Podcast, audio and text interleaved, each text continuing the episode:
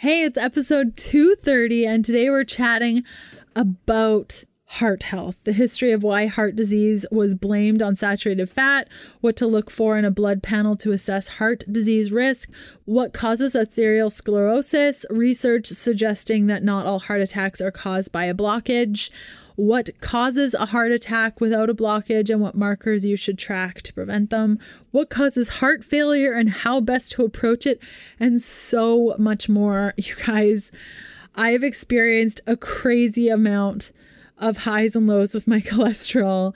And I can tell you that for any human that wants to regulate their hormones and be in their best health, you need to listen to today's episode because there is so much misconception about cholesterol. And when I go into any quote unquote regular doctor's office, they're always like, oh, your cholesterol's too high. And I'm like, if it dips down below this certain level, I don't get my period anymore and I turn into a crazy human. So I need it to be higher.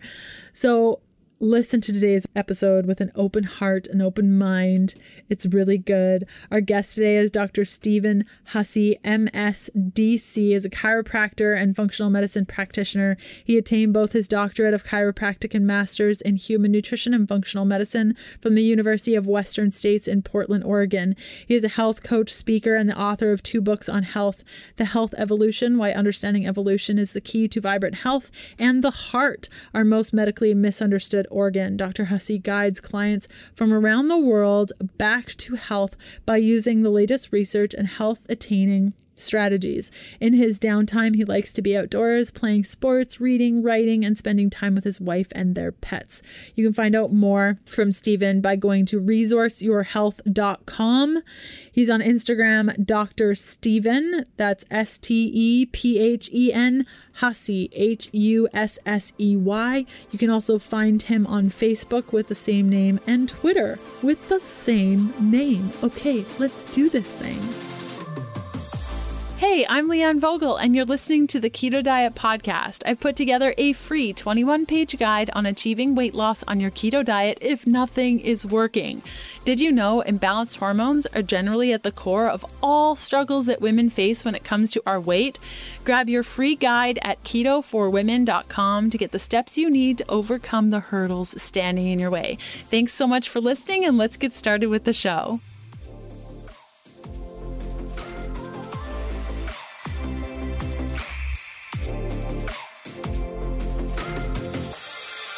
Hi, everyone.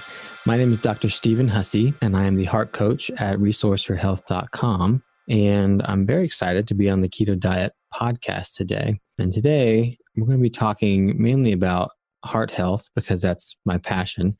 Uh, I'm going to tell you a little bit about my story, and you'll see why that's my passion. Um, but first of all, a little bit, you know, a little bit of my background. Um, I'm a chiropractor, and I also have a master's degree in human nutrition and functional medicine. And my my story is that I, you know, from a very young age, I had a lot of chronic ailments and conditions. Um, I think from the time I was two years old, my dad, and my parents started noticing me like wheezing and coughing. And my dad knew from his experiences with asthma that I likely had asthma. So they took me to the doctor and I was diagnosed with asthma. And, you know, I was put on inhalers and nebulizers and things like that and so from then, you know, as I grew up, um, I had a lot of inflammatory conditions. I had uh, irritable bowel syndrome. I used to break out into chronic hives all over my body. Uh, I didn't know why. I used to have terrible allergies, um, all kinds of inflammatory things. And I ultimately ended up with the autoimmune disease, type 1 diabetes, where my body attacked the cells in my pancreas that make insulin. And so now I no longer make insulin. I do think that if I had known then, when I was nine years old, what I know now, that I could have reversed that process if I caught it soon enough and uh, allowed my cells to replenish themselves and heal and lower that inflammation. But needless to say, I didn't know that information, and so um, I don't. I no longer make insulin, and I'm type one diabetic. And so, in all that, my parents and I were very reliant on on Western medicine to help me manage those conditions, uh, those things that I had and that's they were very helpful, and I'm I'm thankful for um, all that they did. However, as I as I grew up, and especially when I was in college, uh, I started getting interested in health, and I started to notice that the way that I lived my life had a direct impact on my ability to manage these conditions, especially type 1 diabetes, but also the inflammation and things like that. And I thought that it was weird that that no doctor had ever told me that that you know I would basically go to the doctor and they would you know do tests or whatever and and get up to date on me and then they would either change my medications whether it was insulin or the the drugs that I was on for inflammation and things, uh, or they would add new drugs or things like that, or they'd do a new test. And I thought that it was very weird that I'd never heard from them that if I changed what I ate or the way I lived my life or exposure to toxins or things like that, that that would have a, an impact on my health and uh, on my ability to control these conditions that I had. And so, you know, I kept uh, getting more and more information. This obviously piqued my interest. And so I got really into a healthy lifestyle in college. I majored in health and wellness. Um, and I really started to figure out that, yeah, you know, I could do things that completely manage these conditions. And I'm happy to say that, you know, throughout all my trial and error and all the learning that I've done through college and my medical education and my master's degree and all the independent research I've done that I have completely gotten rid of all the conditions that I had aside from type 1 diabetes, um, which I manage with a very low carbohydrate diet. Um, I mean, type one is kind of the collateral damage that happened from all that in my inflamed youth. And, you know, unless there's a stem cell cure or something like that, I'll, I'll be stuck with that. But it's very well managed with a, a low carbohydrate diet. But even as well managed as it is, I remember going to the doctor's offices when I was a kid and seeing all the educational posters uh, and everything that you know would tell me that you know as a type 1 diabetic i am you know predisposed to all these vascular conditions whether it's heart disease uh, or amputations or uh, decreases in um, eye health uh, all these different types of things or neuropathy that kind of stuff. And so i asked doctors why that was and they said it was vascular damage that would happen because of high blood sugars because you know really no matter how hard i try uh, my blood sugars will be be higher than than normal persons. Although they're getting pretty close with you know different insulin pumps and different continuous glucose monitors uh, to make them pretty non-diabetic. And so I've done everything I can to look into how to prevent um, this vascular damage or heart disease in general cardiovascular um, ailments. And so much of my independent research, and every time I heard something about you know, heart disease or anything like that during my medical education or anywhere, my ears perked up and I would soak that in, you know. And so I've, I've amassed this, I guess, large body of knowledge about cardiovascular disease. And what I found was pretty surprising. And so that's what I want to talk about today. I want to talk about heart health. Um, and I think the, the, real path to heart health and some of the confusion uh, that we've had on heart health um, and really get to the bottom of things. Today's episode continues after this short message from one of my sponsors who make the show possible, plus give you some great deals on my favorite things. ButcherBox features 100% grass fed and finished heritage bred pork and organic free range chicken. ButcherBox sends you high quality, health promoting meats directly to your door on dry ice and free shipping anywhere in the lower 48. ButcherBox makes committing to quality protein sources less expensive and more available to everyone. Their prices are hard to beat, and it's challenging to find a higher quality product anywhere in the USA. I've been using ButcherBox for years and love the convenience of a package showing up just when I need it, and their ground sausage is an absolute dream.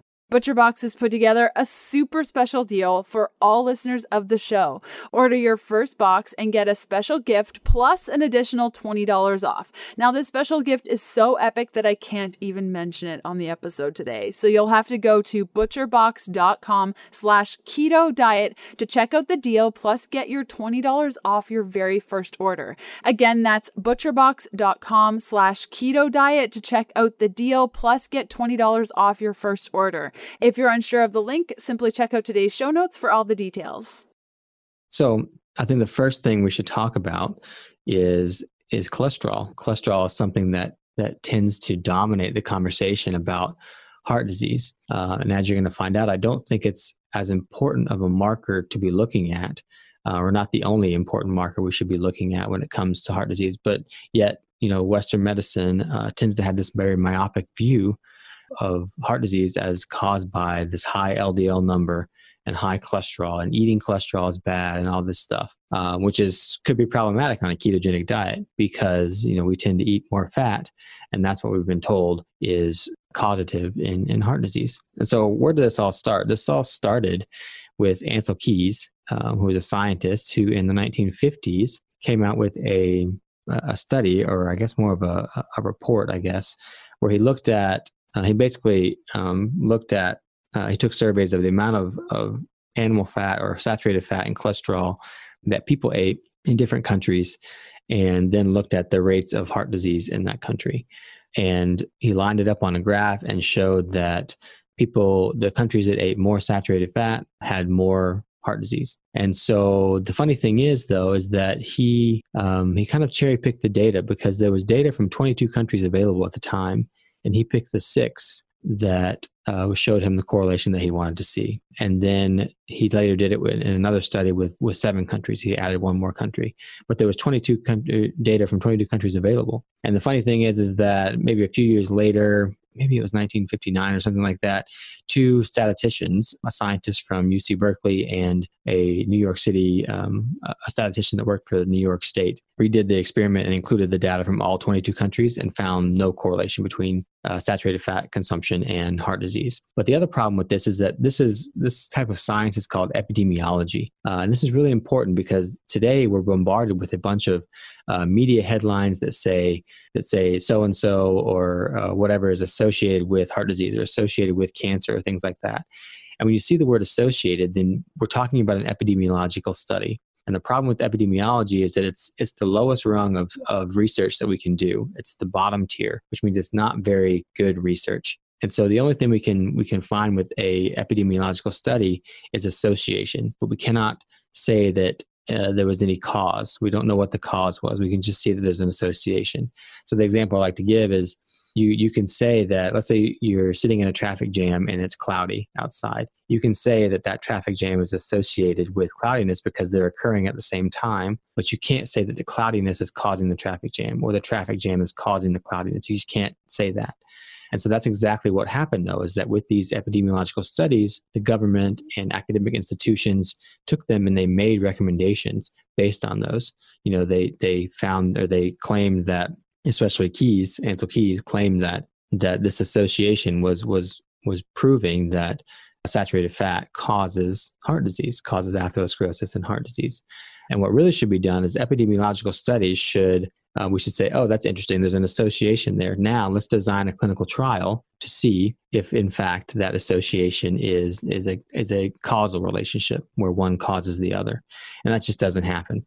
But there are many other flaws with epidemiology epidemiology studies as well. Flaws in that it's based on surveys, so you're asking people to remember what they ate long time a long time ago, which I could tell you what I ate three four months ago because I, I eat the same thing all the time um, but most people probably couldn't tell you what they don't remember what they ate or how much of what they ate, and so that's that's a problem. But also, there's what's called healthy user bias. So lots of times, people who have been following the dietary recommendations from the government and academic institutions for the last 40, 50 years have been told that meat is bad, saturated fat is bad, so they're eating less of it. And those are people who are very health conscious. They're trying to be healthy, they're trying to follow those recommendations. Uh, and so they're also doing things like exercising and reducing their stress and not smoking and not drinking and not exposing themselves to toxins toxins because they care about these things. And so can we say that the benefit the associational benefit that we see is from them not eating meat and saturated fat or is it from all the other healthy behaviors they did? And then vice versa um, what if we look at people who didn't care about their health or just weren't interested in their health? And so you know they didn't pay attention to the recommendation to not eat saturated fat or not eat meat and they ate a ton of it but they also did other unhealthy behaviors because they didn't really care about their health. So they smoked and drank and didn't exercise and were sedentary and all these different things. So was it the meat and saturated fat they were eating or was it the poor diet overall that they had and all the other unhealthy behaviors that they did? And so that's a really big problem with epidemiology is that we there's so many variable factors and we can't prove one thing or the other. So uh, just know that when you look out in the headlines uh, especially you know headlines for ketogenic diets or high fat diets or research on high fat or animal products or things like that just know that if you see the word association uh, even if you don't see the word association um, if say linked or anything like that, then that's an epidemiological study and we can't really draw conclusions from that. So that's how it all started. But then looking, taking a step back and looking at things from an evolutionary perspective, cholesterol is a, is a molecule that evolution preserved for millions of years um, from the time that we first became human and even before that, before uh, humans first came around. And so if if cholesterol was this evil thing that was causing this disease, you know, back when when natural selection was really taking place, it would have removed that. I mean, you know, people um, or or even animals before us who had high cholesterol that was so damaging to us, they would have been selected out. They would have died sooner, and that that trait would have been selected out. Yet cholesterol was preserved, and so it's it's very essential for life. And just thinking about it from an evolutionary perspective is very interesting. But then we look at the modern science, we see that cholesterol is necessary for many many different things. I mean, it's it's very necessary for assisting our body in def- in defense from infection. Um, it's it's key for cellular repair. It's key for decreasing inflammation in the body. It's key for the health of like our cellular receptors, so our body can receive or our cells can receive things and, and take them in. Cholesterol is the backbone for all of our hormones, including our sex hormones. It's uh, it's it helps us make vitamin D. It carries around the fat soluble vitamins A, D, E, and K uh, which are essential for health. We don't have fat soluble vitamins, we're in trouble. Um, it's essential for delivering energy. So if, if we want to have good energy, um, we need cholesterol to do that. It plays a role in muscle function, and it actually prevents vascular calcification, which is interesting because that's what it's been blamed on doing. Um, and so, yeah, it actually um, it helps with the conversion of vitamin K1 to K2, and that helps prevent atherosclerosis because it helps deposit minerals where they need to go. Instead of in the artery they go into the bone um, where they sh- where they're supposed to go. So cholesterol has all these these amazing benefits. And so if we think about it you know cholesterol which we're going to talk about atherosclerosis here in a minute and how cholesterol is not the culprit. But if cholesterol is not the culprit and it has all these benefits then lowering it with a statin drug or with a cholesterol lowering medication. Now there's these newer ones called PCSK9 inhibitors. That can be problematic because we're taking away all the benefits that this LDL has for us. And just a few, you know, kind of anecdotal things, you know, personally, when I went on a ketogenic diet, my my cholesterol went up, and I was a little, a little freaked out about that because I, at the time, I didn't know what I know now. And then when I went on a carnivore diet, which I've been doing for a little while now, um, it went way up. My cholesterol went way up. And so some of the benefits that I noticed from that actually are one that when I first went on a heavy ketogenic diet, I used to get sick often and now I don't. And even if I do, like, I mean, I'll correct that. I'll say I do get sick because I can feel it. I can feel like in the back of my throat or um, I can feel like in my nose. Like I do get these, these symptoms of kind of a cold, but it never develops into anything. I never have uncontrollable sneezing or coughing. I never develops into a full cold. I just kind of, you know, for a day or two, I get these little tiny symptoms um, and I can tell that there's something in there. But the high cholesterol that I have is really taking care of that infection because it's binding the, the bacteria so that they can't take a hold of me. Um, and that's just one advantage from having high cholesterol. But the other advantage is that as a type 1 diabetic, I'm very sensitive to, to the insulin that I take. Um, I can really tell how my body's reacting to insulin. And when I when my cholesterol went up, I noticed a definite increased sensitivity to the insulin I was taking. I had to take less, or my body was just more responsive to it. And so that's because um, the insulin receptor, um, there's a molecule that's made from cholesterol called dolichol, and it's really important for the insulin receptors uh, to function. So those are just two benefits that I noticed from from having higher cholesterol. So then we have to look at things though, because you know most of the time a cardiologist is going to tell you, uh, no, LDL needs to be down. We don't want it to be high um, but there's these clear advantages. And so um, I think that we need to look at things like, you know, people with genetically low cholesterol, people with abetalipoproteinemia, they tend to have problems with recurrent infections. Uh, they tend to have uh, problems with walking, like ataxia, because the cholesterol can't nourish their nerves. Uh, they tend to have blindness because they can't deliver vitamin A to the, the eyes because there's no cholesterol.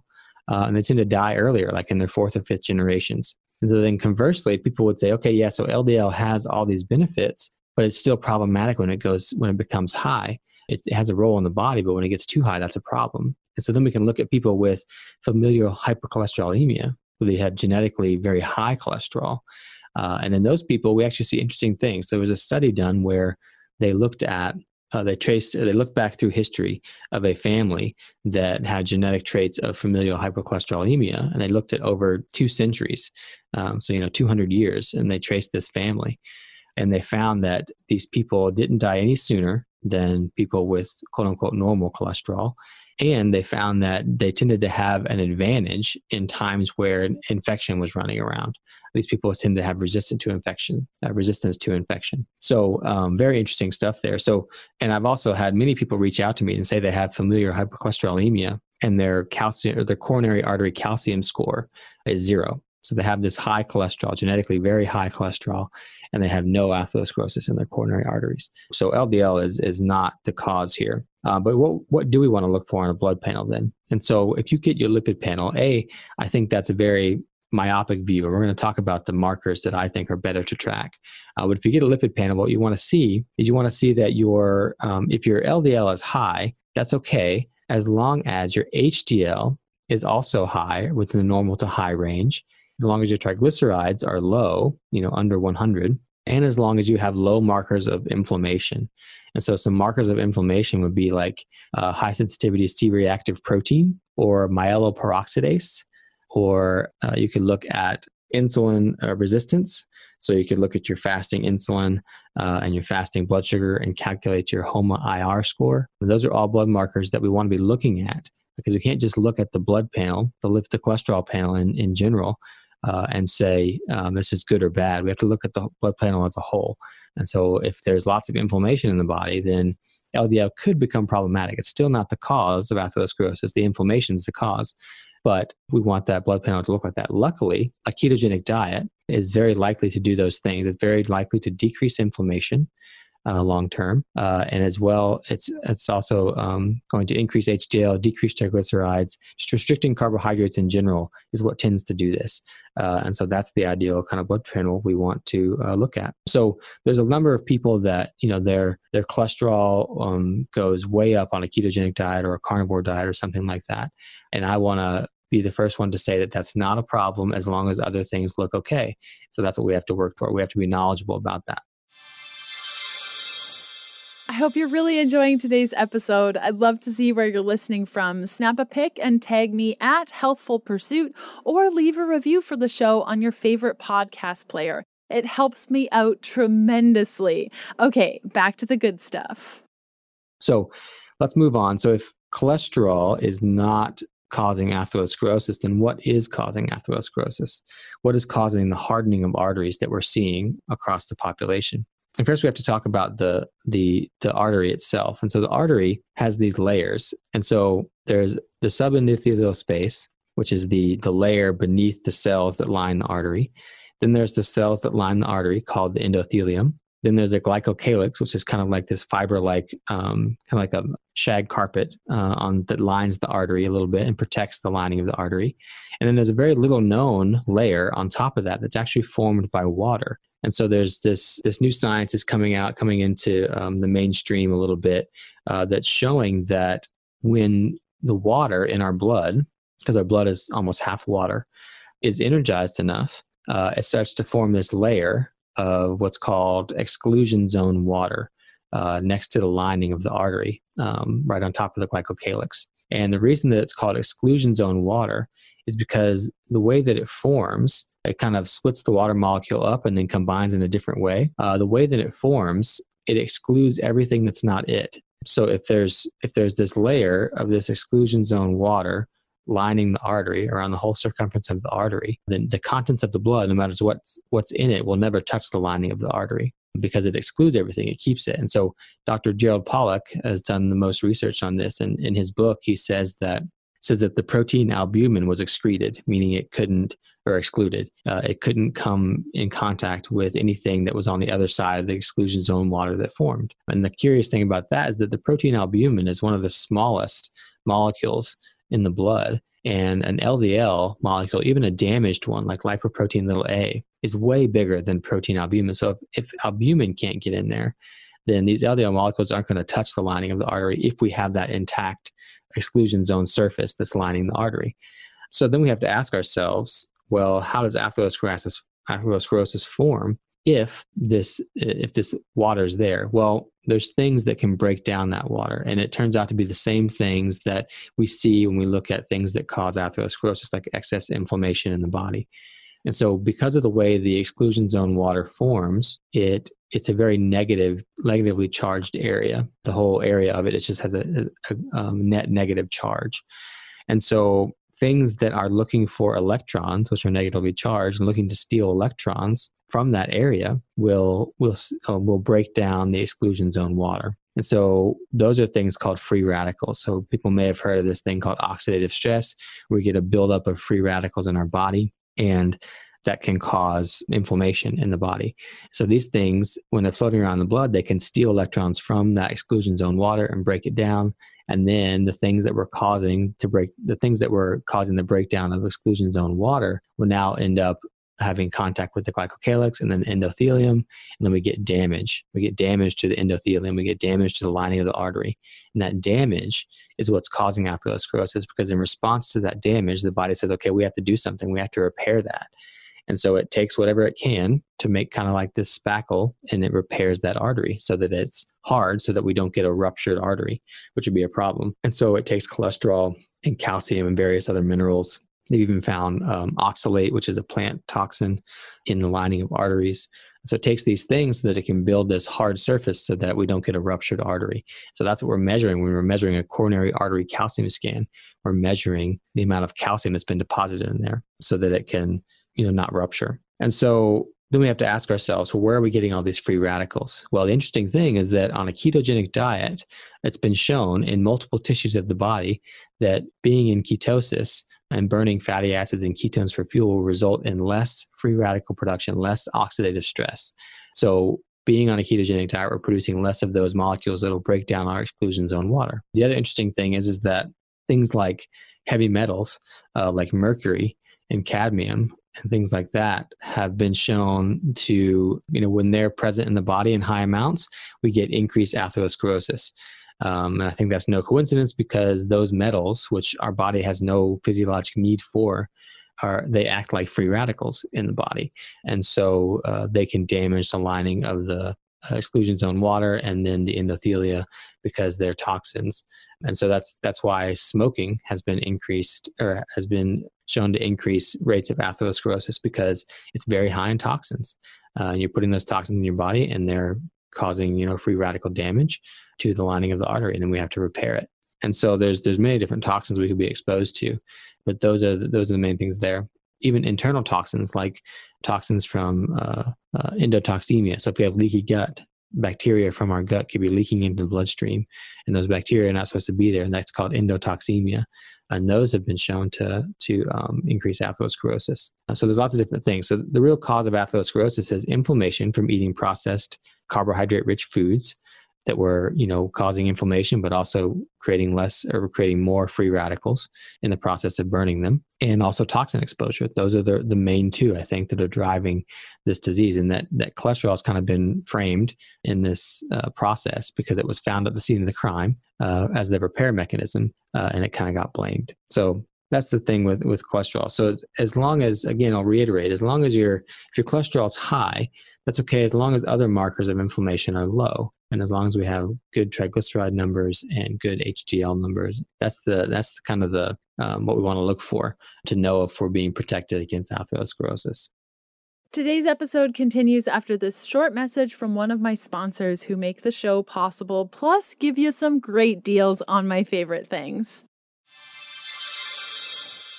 Today's show is brought to you by Four Sigmatic, the makers of my favorite magic elixirs, like the Lion's Mane Elixir. Add to coffee, your morning tea, smoothies, shakes, you name it, and watch your anxiety go down and your cognitive function increase. Each of their elixirs are formulated to support various aspects of your health and wellness, from brain function to energy production, relaxation, and more. They're easy to travel with, you can add them to any liquid, and they're pretty tasty too. Use the coupon code KETO, all in caps, for 15% off all things at foursigmatic.com slash keto. Unsure of the link? Check out today's show notes for all the details.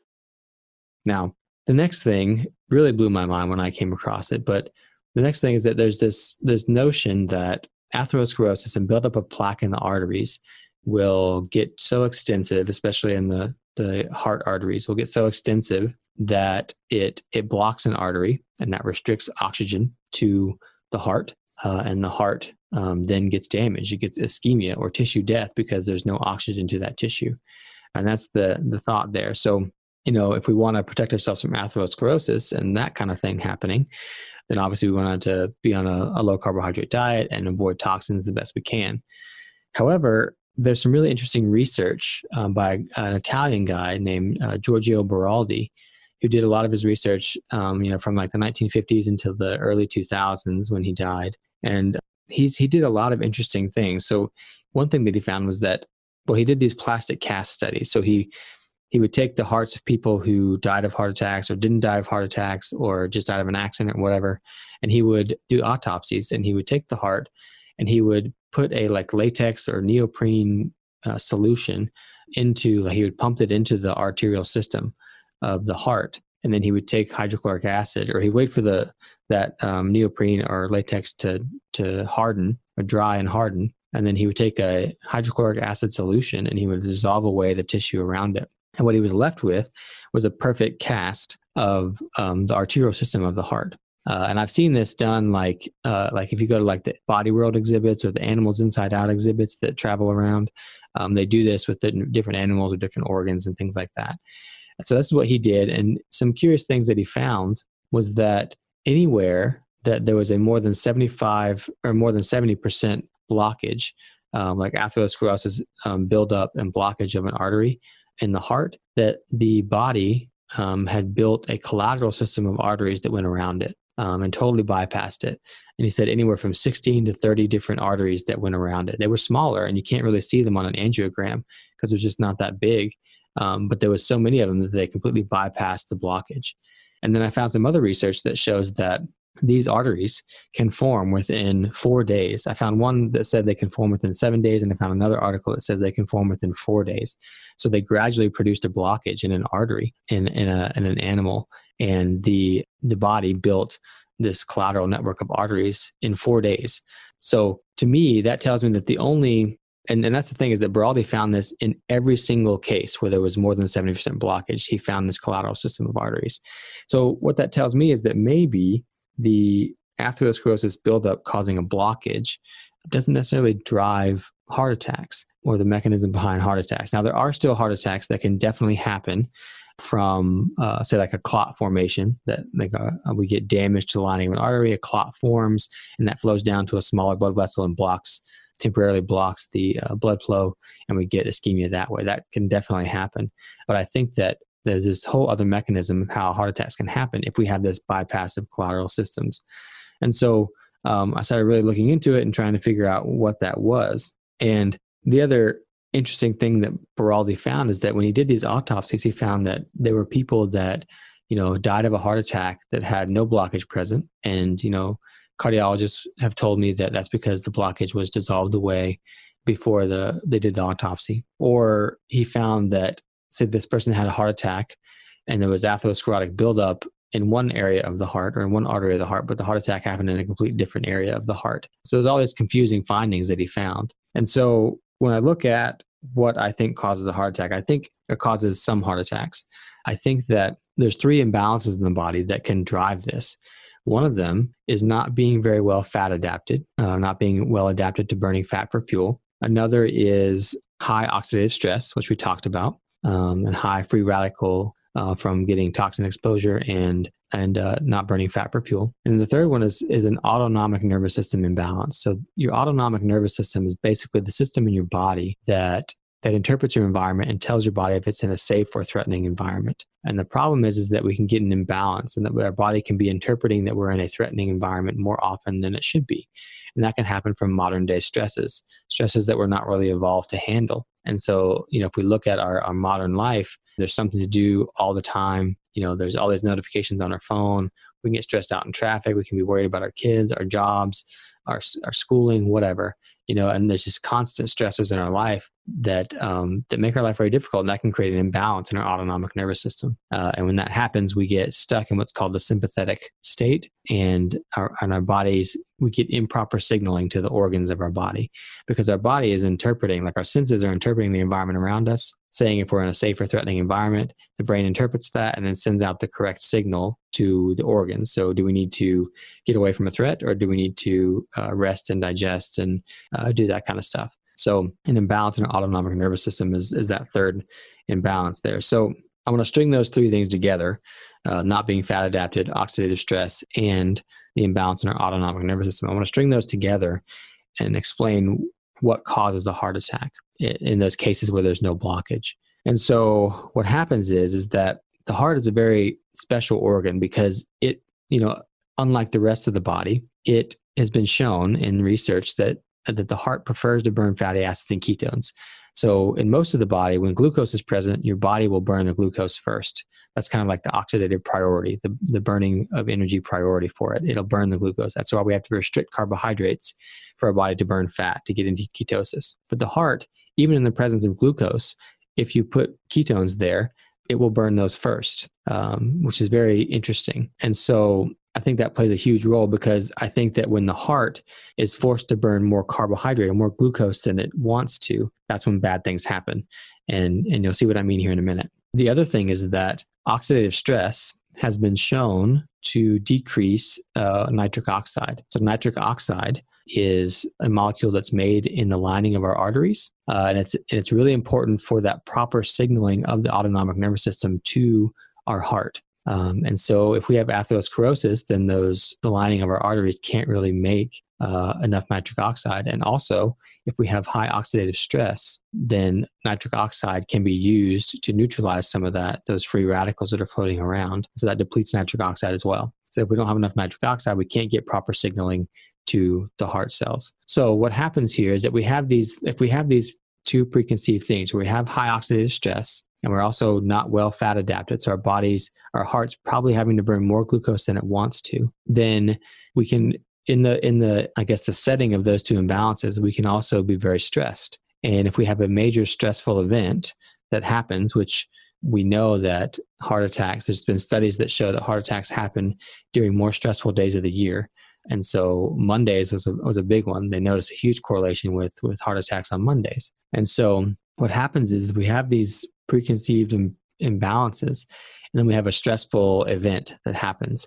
And when that stressful event happens usually what should happen is that our heart should send the stress signal to the organs of the body uh, to the heart. And what should happen is we should get that stress response of the heart but we, we should also get an, a, a lesser kind of balancing uh, non-stress response. That's how it's normally supposed to happen to keep those the two systems balanced. We don't want too much of a stress response. But the problem is is that nitric oxide is essential for that non-stress signal to be sent to the heart cells it can't get into the cell and send the signal without nitric oxide so if we depleted nitric oxide from atherosclerosis uh, or from too many free radicals in the body then if we get that stress signal and we don't get the balancing, like the lesser non stress signal with it, it's supposed to happen, then our body or our heart gets this full stress signal. And so when we get that full stress signal, the body, when we're in a stressful situation, it mobilizes things to get us away from a threat. So we need to run away or fight it off or anything like that. And so when that happens, just like if you go for a run, your body gets a, your muscles get a stress signal and they start burning glucose the stored glycogen in the muscles. And when you start burning glucose in those muscles, you start to get a buildup of lactic acid and hydrogen ions. And that's the muscle burn you feel when you go for a run. And the thing is, is that when you go for a run, you can just stop running if the muscle gets to hurting too much. But if this happens in the heart, you know, if we get this stress signal without the balanced non-stress signal, then the heart can all of a sudden switch into burning more glucose than it wants to. And we can't just stop the heart from pumping. And so what happens is, is that we get a buildup of lactic acid and hydrogen ions, which creates, which creates a burning sensation in the chest, um, which is what we would call angina. And then two things happen. One, that buildup of lactic acid causes swelling in the tissue and it interferes with calcium getting absorbed into the cells. Calcium is how the muscles contract. So then, if we're interfering with heart muscle contraction, that's a problem and then also it creates a swelling this this um, and we've seen this in in skeletal muscle too but in the cardiac muscle we get this increase of lactic acid and hydrogen ions we get a swelling of the heart tissue and when that happens usually the pressure is more coming from the arteries into the cells into the tissues so that the blood can get in there but when we get this swelling the pressure changes the swelling gets to be too much now the blood can't get in because the pressure is more going out and so then the blood cannot get to the area of the heart where it's affecting, um, where it's having this uh, the stress signal, and blood can't get in there, the muscles can't contract because there's no calcium. We get tissue death. And so this whole cascade of events happens because of these imbalances, because we're not well fat adapted. Because if we have a stress response in the heart and we're not well fat adapted, it's just more likely to go into burning glucose for fuel. Um, we deplete nitric oxide with um, atherosclerosis and with high toxins in the body and um, then we get this imbalanced stress response uh, and that can trigger the whole series of events if these other two imbalances are in place. So that's kind of what i've come across that that explains to me how we could get a heart attack without a blockage and, and why there's this large percentage where we don't find a blockage. And so that begs the question of how do we make sure these things uh, these imbalances aren't happening?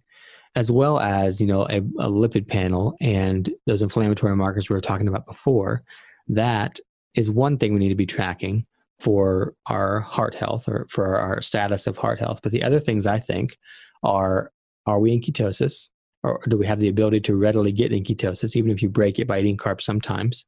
Do we have the ability to get into ketosis easily? So that would be tracking ketones, whether it's through urine or breath or um, or blood. Blood's probably the most accurate. Um, but tracking that you're in ketosis so that you're making ketones and burning them the next thing we should be tracking is oxidative stress. We should be tracking, we could track nitric oxide directly in a blood test, testing for nitric oxide. We could also test for symmetrical dimethylarginine or asymmetrical dimethylarginine, which are markers of um, uh, the arginine molecule in the, the, production of nitric oxide in in the endothelial cells, which is very important. But we also want to be tracking markers of oxidative stress in our body and inflammation in general in our body. So I mentioned that, that we want to be tracking, you know, the inflammation like high sensitivity C-reactive protein or myeloperoxidase, things like that. But I also think we should be tracking markers of oxidative stress directly. So we could look at damage to fats in the body, like looking at uh, lipid peroxides. Uh, we could look at uh, 8-hydroxy 2-deoxyguanosine, which is a, a marker of DNA damage from oxidative stress. Um, we could be looking at GGT, which is an enzyme in the liver that would be elevated if we had um, oxidative stress. So all those types of things are very important to be looking at as well. And if you want like a full list of what I think people should be tracking, I've written about this in, in my blog at resourceyourhealth.com. So you can go there and, check that out.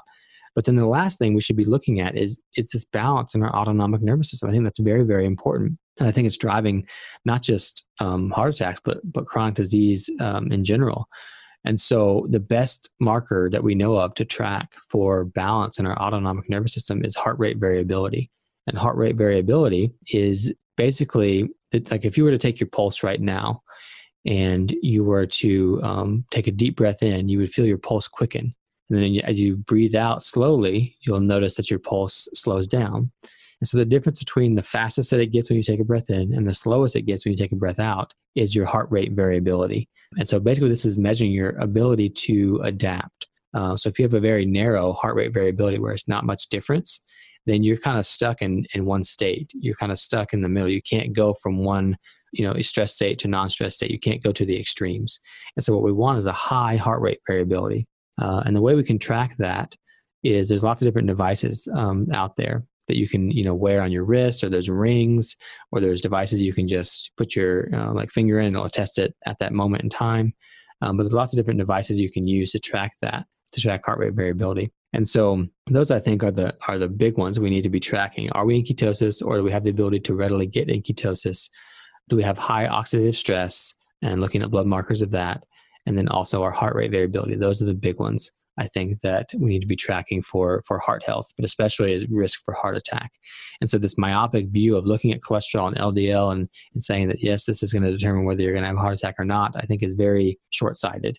Um, and we need to be looking at the the whole picture here. The last subject I want to talk about is heart failure. So we talked about heart attacks, we talked about atherosclerosis. The other component of heart disease is, is heart failure. And so I don't have much time to get into all the mechanics of heart failure, but basically, when you look at the heart and the form and, and what it does, the heart is not really a true pressure propulsion pump like we're taught. It's not the thing that's pumping the, the blood forcefully around the body. And so there's, there's lots of evidence out there to suggest this. And there was one doctor named Branko Furst who wrote a whole book, uh, you know, 200 page book, basically read like a 200 page research article um, with all the evidence showing that the heart is not this true pressure propulsion pump. It does provide some flow for the blood, um, but the true role of the heart is uh, it's, a, it's a vortex, so it swirls the blood, and there's a reason that it does that. And so that remember when we were talking about the exclusion zone layer of the arteries and how that forms and how that protects the arteries. Well, it also does something else. It also creates an energy gradient that actually drives blood flow. And this has been proven in the lab of, of Dr. Gerald Pollack. And so when we have this this intact exclusion zone water, it actually drives blood flow by moving water and then whatever's in the contents of that water, which is all the blood and the and the metabolites in the blood, it drives blood flow so that the heart doesn't have to be the sole pumper of the blood. And there's there's lots of things that can help energize the water in our blood. And that could be things like infrared sauna or sunlight is the natural way we would get infrared light. It could be contact with the earth um, and absorbing electrons and energy from the earth. It could be human touch. It could be um, swirling or vortexing. And if you look at the heart and the way it's um, designed and the way it's oriented, when it contracts, it swirls um, the blood um, and swirling it in the presence of oxygen, which I think there's no mistake that there's no coincidence that the the lungs and the heart are so close to together each other and the blood goes back and forth between the two um, because when you swirl blood or water in the presence of oxygen it energizes it. And so what causes heart failure then? Heart failure is caused i think when the heart is having is forced to pump the blood more than it's designed to do um, because it's not this this pressure propulsion pump that's causing all the the blood flow uh, we have these other mechanisms like the exclusion zone water, also the movement of our muscles, also the pressure gradient between our lungs and pressure that it creates.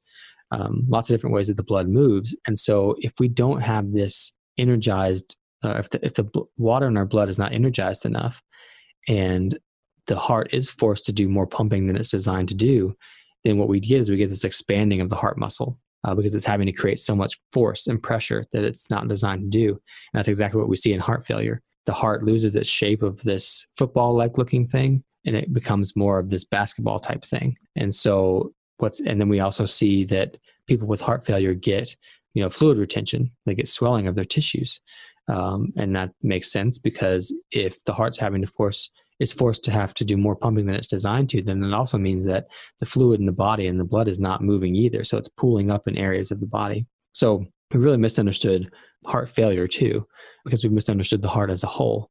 Um, these are things that I've written about a lot on my blog.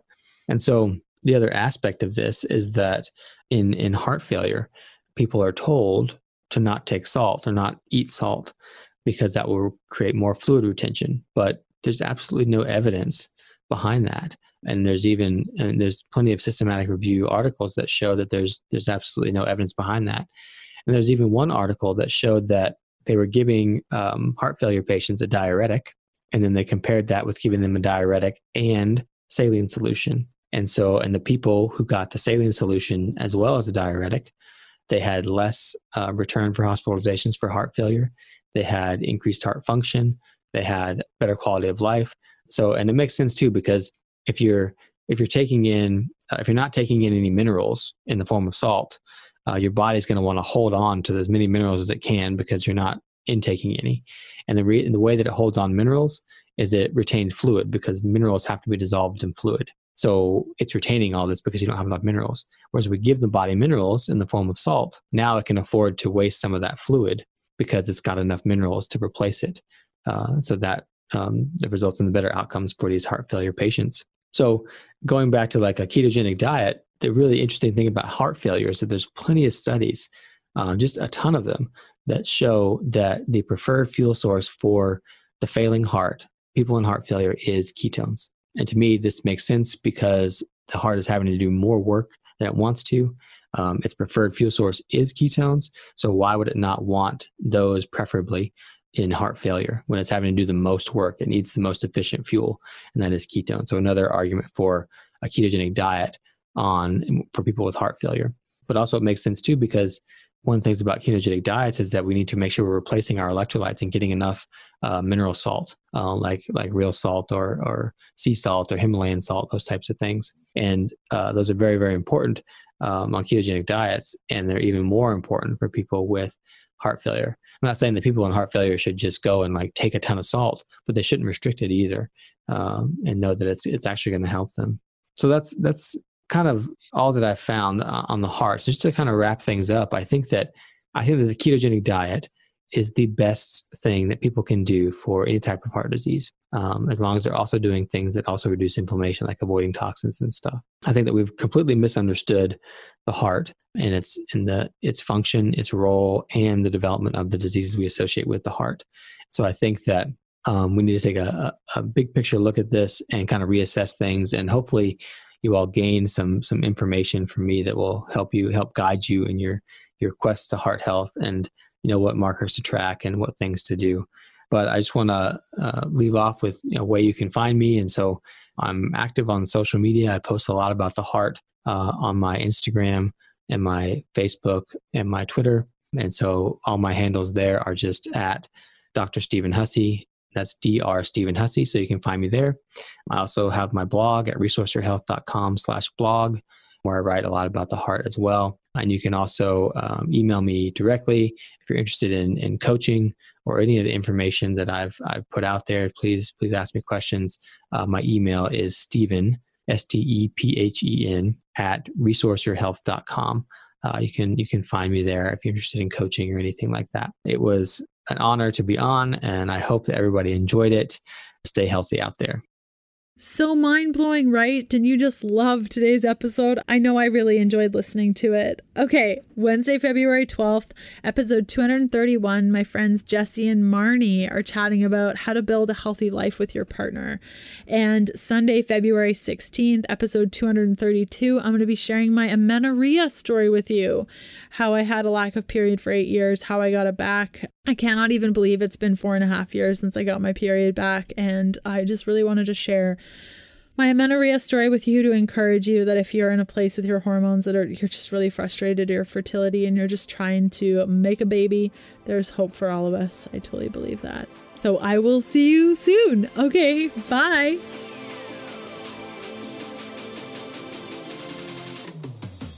Thanks for listening to the Keto Diet Podcast. Join us again in a couple of days to discover more Keto for Women secrets for your fat fueled life.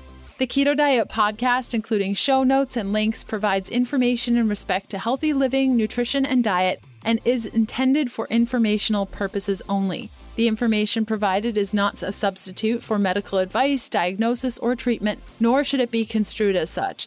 We cannot guarantee that the information provided on the Keto Diet podcast reflects the most up to date medical research. Information is provided without any representations or warranties of any kind. Please consult a qualified physician for medical advice and always seek the advice of a qualified healthcare provider with any questions you may have regarding your health and nutrition program.